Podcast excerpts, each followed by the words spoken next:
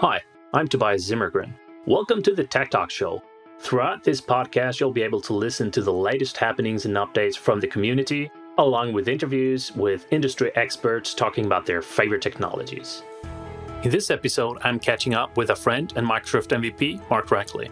We're talking a bit about Mark's experiences with client side development in SharePoint and some general tips and tricks to think about when approaching client side dev. All right. Hey, Mark Rackley, welcome to the show, man. Thanks. Glad to be here. Yeah. Speaking client side development and how it's changed a lot since we both started working with SharePoint back in the day, for anyone who doesn't know what client side development entails in SharePoint, would you mind just elaborating a bit to clarify what is client side development in general and how does it differ today from a few years back when we were working with solutions on prem and things like that? Sure. So, client side development, the two basic things people talk about is managed code that runs on your server and then client side development, which is basically code running on your client device, which could be your phone, your laptop, your desktop, whatever that client is that is consuming the application. And the thing about client side development, it's got restrictions over that managed code development since you're not deployed to the server. So you don't have as much access as you do to the server. And you also typically use things like JavaScript for client side development instead of .NET or other managed code. Right. And that might actually be a good thing with the permission levels that the code doesn't absolutely of do whatever it wants on the servers, right? Right, right. For client side code, that JavaScript executes with the same permissions as the user who's currently logged in. Uh, so that script can't elevate permissions, which is a good thing because then people could just inject script into your page whenever they wanted to and blow your site away. So that's actually right. a good thing. All right. So, I mean, how does client side development, because I know you use a lot of jQuery and, and I've used that to modify forms. I use that to modify, you know, different objects in, in the object model or the, the document object model. How does it differ today, how you do your client side development versus how you used to do it, even if you back in the day were using JavaScript? Is there like any big differences from SharePoint 2007 when you did JavaScript there and how you can do JavaScript today? So that's kind of a, a trick question from my standpoint because um, I really got thrown into client side development back with SharePoint 2007. And this was back before we had sandbox solutions. This was back before we had an add in model back before we had the SharePoint framework. So your your options for doing client side development were very limited back then. And back then, uh, I would use the uh, content editor web part to inject script on a page to make it do what I wanted to do. And I had a large project that I had to do for a government agency where we did that, and it worked out really well. And it turned out that those same techniques translated over to 2010 well, and the scripts I wrote for 2007 upgraded to 2010 well. And the same thing for 2013. And when Office 365 came out, those things worked really well in Office 365. And it's also a very easy way for people with not a deep technical background to start doing client side development so they can you know write a script in notepad upload it to a document library and then reference it in a content editor web part and they've got some great functionality on their page and that's without ever opening Visual Studio or any development tool. So I've still to this day, when it makes sense, we'll use a content editor web part and reference a script and document library. However, like you said, they're making things have been changing. We did have uh, the addition of the add-in model, which you can also use for SharePoint hosted apps to write your JavaScript in a more managed uh, way using Visual Studio. And then just recently, they came out with the SharePoint framework, which takes basically takes the entire process that we used to do in a content editor web part and then makes it much more manageable using open source tooling like Node and uh, Yeoman and all those other open source tools for the environment to do that in. So it's it's been a within the past year the the changes going on are just incredibly drastic. Yeah, it's kind of like all this Node and, and using Yeoman templating and things like that, scaffolding up your project. It's the web development community has been doing that for a while, but it wasn't really possible in SharePoint for a big time. And now all of a sudden we can do that. And with the evolvement of the APIs in SharePoint and Office 365, it kind of invites any web developer to build on SharePoint rather than having to have that specific SharePoint domain knowledge, right? Oh, absolutely. Yeah, and um, with the the way they keep adding to the, the APIs, you know, you really don't have to be the SharePoint expert you used to have to be to write server side code. Right now, you can take that OpenStack developer who's comfortable with that tooling and get them up and running in SharePoint faster than you could before. Yeah. Speaking about that new kind of skill set, if you're a traditional SharePoint developer like myself, I'm coming from SharePoint 2003, 2007, all the way up. And I was also heavily involved with developing on the servers and solutions and I've upgraded a lot of my skills to you know the new type of SharePoint framework and client side development using the REST APIs. But what would be your recommendations or your main takeaways for anyone that either want to upgrade their skill or getting started with client side development on top of SharePoint and Office 365? That's a great question. For those traditional .NET developers, it's going to be quite a uh, change for them, and people really hate change.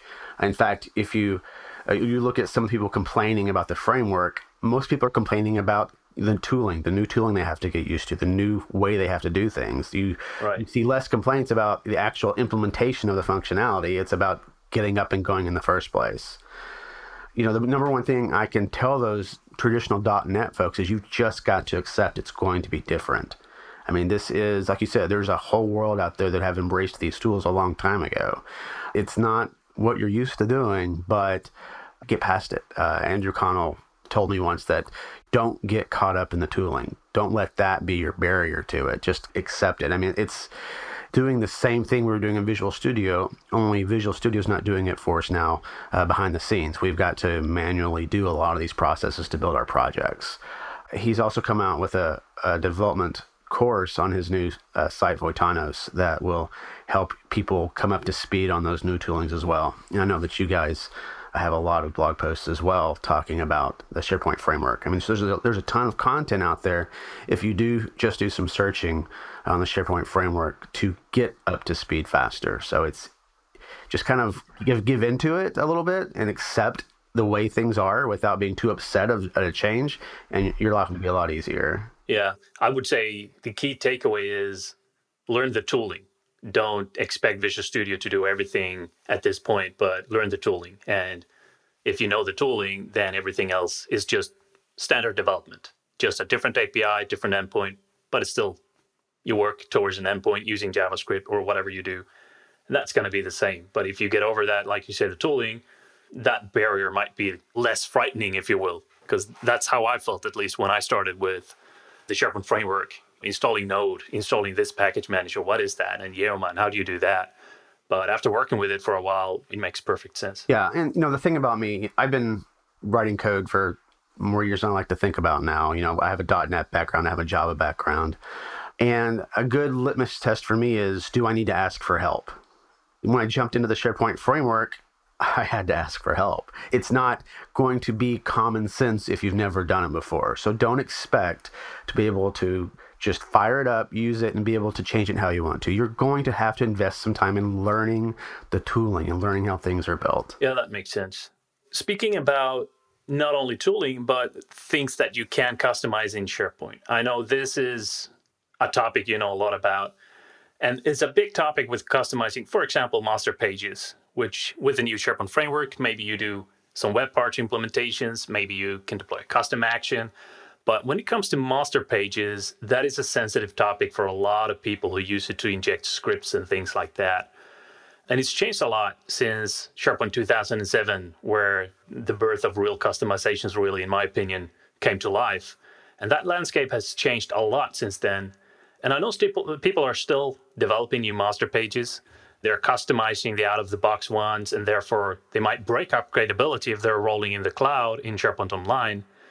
What's your take on specifically master pages and customizing them and adding scripts like you have your client side development tool set? Will you still be customizing those master pages? Well, the thing is with the with the new modern sites, you know, there is no branding story, right? And there's no we don't know what that branding story is going to be. And I don't think we should rely on master pages being there for those modern sites. So if you were relying on those master pages to get your scripts on the page, that may not be an option for you. It's not today if you go if you use a modern site. And typically you want to not I don't want to say never change a master page because we have those clients who have to have their brand on the site. They have to have some changes made. And I think that that's just where it's really important that you hire an expert at branding SharePoint because they're going to know what they can tweak in that master page without breaking your site. So it'll still work well on SharePoint Online. Even that, look at should you be changing the master page. So instead of using script references, in my master page, I recommend using custom actions because that's just a the supported approach to get those script references to reference a script for your site or site collection. There's several ways you can do it. Uh, Waldek has a great blog post on using the uh, the add-in model, I think, to deploy a custom action. Uh, you can use no code sandbox solutions. You can use PowerShell, but using custom actions, those are supported on the modern sites to get the scripts referenced. Right. So try to avoid master pages to the extent possible, especially if you start a new project or if you're if you don't have any customizations, there's really no reason. And Microsoft normally recommends you not to customize them, especially if you're in SharePoint Online, because if they roll a new update to a master page and you customized it, you're not going to get the update. Right. Exactly. Yeah. Instead of editing those master pages, look at just doing things like doing things that are supported, right? Creating a custom page layout that can handle most of your branding needs for a page. You know, look at using the themes. Look look at what you can do that's not going to screw things up for you later. Right. So what master pages they exist in the classic mode still. If you go to modern, you should try to avoid them. But I know there's an even more sensitive topic than that, and that's forms.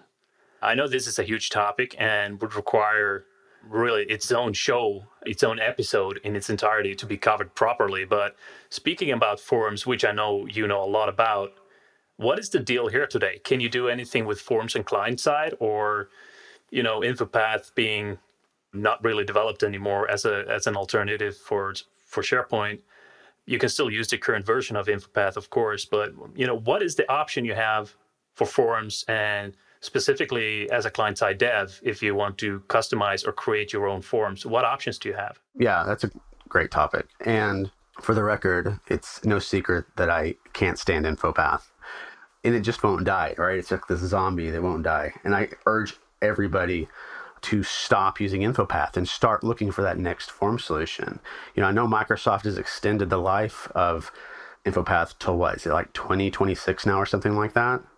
But what that tells me, I mean, you can tell me if you disagree with this, but what that tells me is that there is not going to be a way to migrate off of InfoPath.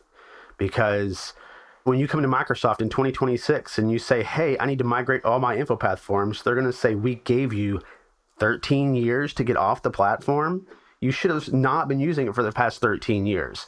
So, by the fact that they've ex- extended support that long, tells me there's not going to be a migration path and that you need to get off of it and find a new platform now. But as far as what your options are, I mean, do you disagree with that? Do you think that's because I mean, they haven't said that, but that's just kind of what I what I sense about the the topic. Yeah, so, so I know that that is a complex topic, and that might be the case that they will not offer a, a solution for it. I know there's things like Flow, and you have Power Apps for building your lightweight type of apps and forms. And you can use Access Online, if you will, or Access Services.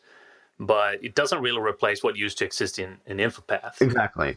Yeah. So the options for actually customizing forms, well, you know, classic mode, uh, you can do things like inject script onto your SharePoint default forms using the same approach of content editor web part and you can totally change the way those forms works. And that works really well because you can visually change what the user sees so you can format it how you want it to look. You can add business logic to do conditional formatting, to do business rules. Uh, you can even hook into the, the pre-save item function to do some processing before the form submits. So you can do a lot of stuff, but that's in classic view. On the modern pages for the modern forms, uh, those are now created using React. So the entire layout of the forms is totally different. And currently, there's no way to inject script in those pages. So you can't modify the forms with script at this point. I don't know if that's even going to come. But like you said, kind of the future of forms is going to be Power Apps. In fact, Teper said at a conference last year that Flow and Power Apps is the future of instead of InfoPath and SharePoint Designer. But they're not as feature rich as those tools, and they may never be as feature rich as those tools. So if you're still looking for other form solutions, I have a biased opinion. I wrote a, a free tool called Stratus Forms. And what Stratus Forms is, it's a totally client side based form creation tool where you can create forms with HTML and JavaScript, and then it will write that data back to a SharePoint list or read it from a SharePoint list and display the form. But because it's completely client side based, you can actually create Stratus Forms forms using the SharePoint framework to get those forms onto the modern sites and the modern pages and still get all the complexity you really need in those forms. And of course, there's the paid tools like K2 and Nintex for your forms as well. So you do have forms options. I've seen Stratus forms that you built as well, and I've tried it out, and it kind of bridges that gap between InfoPath and all those major players for the major form solutions that might not always be required. Those are great for a lot of scenarios, but there has to be something in between for someone to quickly and easily just customize a form. It's a very, very simple requirement, but it's very common one. I want exactly. to customize a form to look and behave exactly as I expect it to. That's it, period. And that does that. So it bridges that gap perfectly. Yeah, and that was that was my plan. So I appreciate that. awesome. So that's the story for forms and, and customizing forms with client side. What about injecting stuff or the document object model, the HTML that you have on a page in SharePoint. We're traditionally very used to customizing with jQuery and various types of scripting. And I know there are some caveats with this, especially today, if you want the modern experience, like we brushed on with the custom actions versus master pages. And if you want your pages to work reliable on the mobile, which a modern page today is by default, or a modern team site is by default mobile friendly or enabled for mobile. What risks do you have if you start customizing by injecting scripts, even if it's a custom action or something else where you have an option to actually add scripts?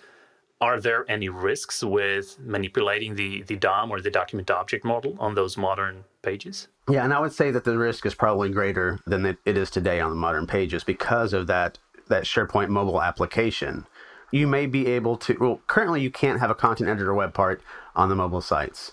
But you know technically you could create a content editor web part with the sharepoint framework. So you can still get that same functionality where you could totally manipulate the page how you want to in the modern pages. Maybe you spend two weeks on it and it looks perfect on the website because you've manipulated the dom just how you wanted to. Well, I would bet money that's not going to work in the SharePoint mobile app. That mobile app is looking for specific elements to function the way it needs to function. And if you go messing with the DOM, you stand a great risk of actually breaking that SharePoint mobile app. So it's it's just it's one of those things that you really need to be careful with what you're doing. It's I use the term, you know, it's not the wild west of SharePoint development anymore. There are rules we need to follow to help make sure we get the best experience on all devices. It's not just about the web page anymore. Yeah. Yeah, that's what we've been saying for a long time. You know, don't break your customizations because that will break SharePoint. So that okay, that, I think that's actually a good approach with thinking about the mobile, especially since mobile first is a big thing with Microsoft today. Because I know a lot of people who's customizing their pages, not specifically modern team sites, but in general in SharePoint, they are never or very seldom testing for the mobile. They just test the browsers, different browser stacks, and that works, and they're happy with that. But with the modern team sites being natively mobile friendly and, and supported of mobile, I think that's a very good tip to keep in mind that you might otherwise miss not knowing that the mobile pages or the mobile rendering is actually looking for specific things in the DOM. So this whole modern approach in modern team sites, what if I want to keep the classic sites and I want to keep modifying and customizing them? Can I do that? And is it a good idea? Obviously, I would say not for the reasons we already um, brushed upon. But can I opt out of the rolling the rollout of modern team sites and lists? And would it be okay? Or are we breaking some of Microsoft's recommendations by stepping back and saying, I want to remain on, on classic mode? That's probably going to be a little bit of a religious debate, I would say, for some people, right? There are people who've gotten so much functionality created using these client side techniques, and they're looking at the fact that it's not going to work in the modern sites. And a lot of people don't like the modern sites. And again, a lot of it's because of that change, but currently the modern sites aren't as full aren't as fully functional as the classic sites. So you can actually specify in your admin panel in Office 365 that you want to have the classic or modern experience. And you can also specify there's settings in your library settings on your uh, listen libraries to say you want classic versus modern views of those. If you do accidentally switch to classic mode, all you have to do is clear your cookies because that's just setting a cookie saying that you're in the modern view now. And you know, Microsoft has said they have no plans to get rid of Classic View. I mean, they've stated that multiple times now. And what that really says to me is that they're looking at the telemetry. They're seeing how many people are using Classic View and how many people are using the Modern View. And if that telemetry ever makes sense to them to switch and get rid of Classic View, it wouldn't surprise me if they did someday. So I tell people if you like Classic View, make sure you switch to Classic View. Let let that telemetry show that you are still using it and you still need it because uh, there are reasons to keep it, right? For those customization reasons that we don't have those customization options currently in the modern stuff. Yeah, and I, in general, I actually think the whole approach with the modern team sites and modern list and kind of follow suit with what Microsoft said already a few years ago. You know, less customizations is better try not to customize too many things, and specifically like master pages, like we mentioned, and, and things like that. It's like you say, it's a religious debate whether you should keep classic and do all your customizations the way you used to do, or embrace the modern team sites and let go of the control of most of those customization and, and, actually use the product that rolls out and get those updates. Yeah, and as a developer, it hurts to to lose that control because it's fun to get in there and do what you want to do, and it's it's hard to back away from that and just say, no, we, we shouldn't be doing that. Yeah. As a developer, that might be the case. But in the end, there has to be a use case for those customizations for the customer and the benefit of of the customer. And I guess that's where the big question lies is is it gonna make more sense if we customize it or is it gonna make more sense if we go with the rolling updates from from Microsoft? And that's also something you can debate until eternity, of course. Absolutely, yeah. So I mean, many things have changed since we started with SharePoint back in the day. And the key takeaway for myself is keep your customizations under control, specifically with client side now being the new black. There's no bigger threat to your upgradability, stability, and security than customizations just running wild in your environment. And that goes for both on prem and in the cloud. But what about you? If you were to list a few key takeaways for people customizing SharePoint, using client side development techniques, what would they think about in general? Again, it kind of goes to what are your long term goals? Do you want to go to SharePoint Online if you're not there today? Do you want to embrace these new modern team sites? Um, and if your goal is SharePoint Online and these modern team sites, then you really need to look at changing the way you're doing things today, right? You need to look at using the SharePoint framework. You've got to, you have to get out of your master pages and stop making changes to your master pages and adding the script references there.